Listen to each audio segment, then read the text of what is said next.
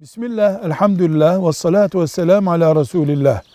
Bir kardeşimiz Peygamber sallallahu aleyhi ve sellemin gecesini 3-4 maddede özetleyebilir misiniz diyor. Geceyi nasıl geçirirdi? Bir, yatsıdan sonra oturmamayı tercih ederdi.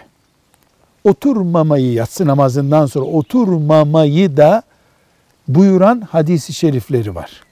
Dolayısıyla acil, yoğun, ümmeti ilgilendiren bir işi yoksa erken yatardı. Abdestli yatardı, sağ omuzuna yatardı. Yatarken zikirler yapardı, teheccüde kalkardı. Teheccüden sonra hafif yine bir kestirip sabah namazına giderdi. Resulullah sallallahu aleyhi ve sellemin gecesi buydu. Velhamdülillahi Rabbil alemin.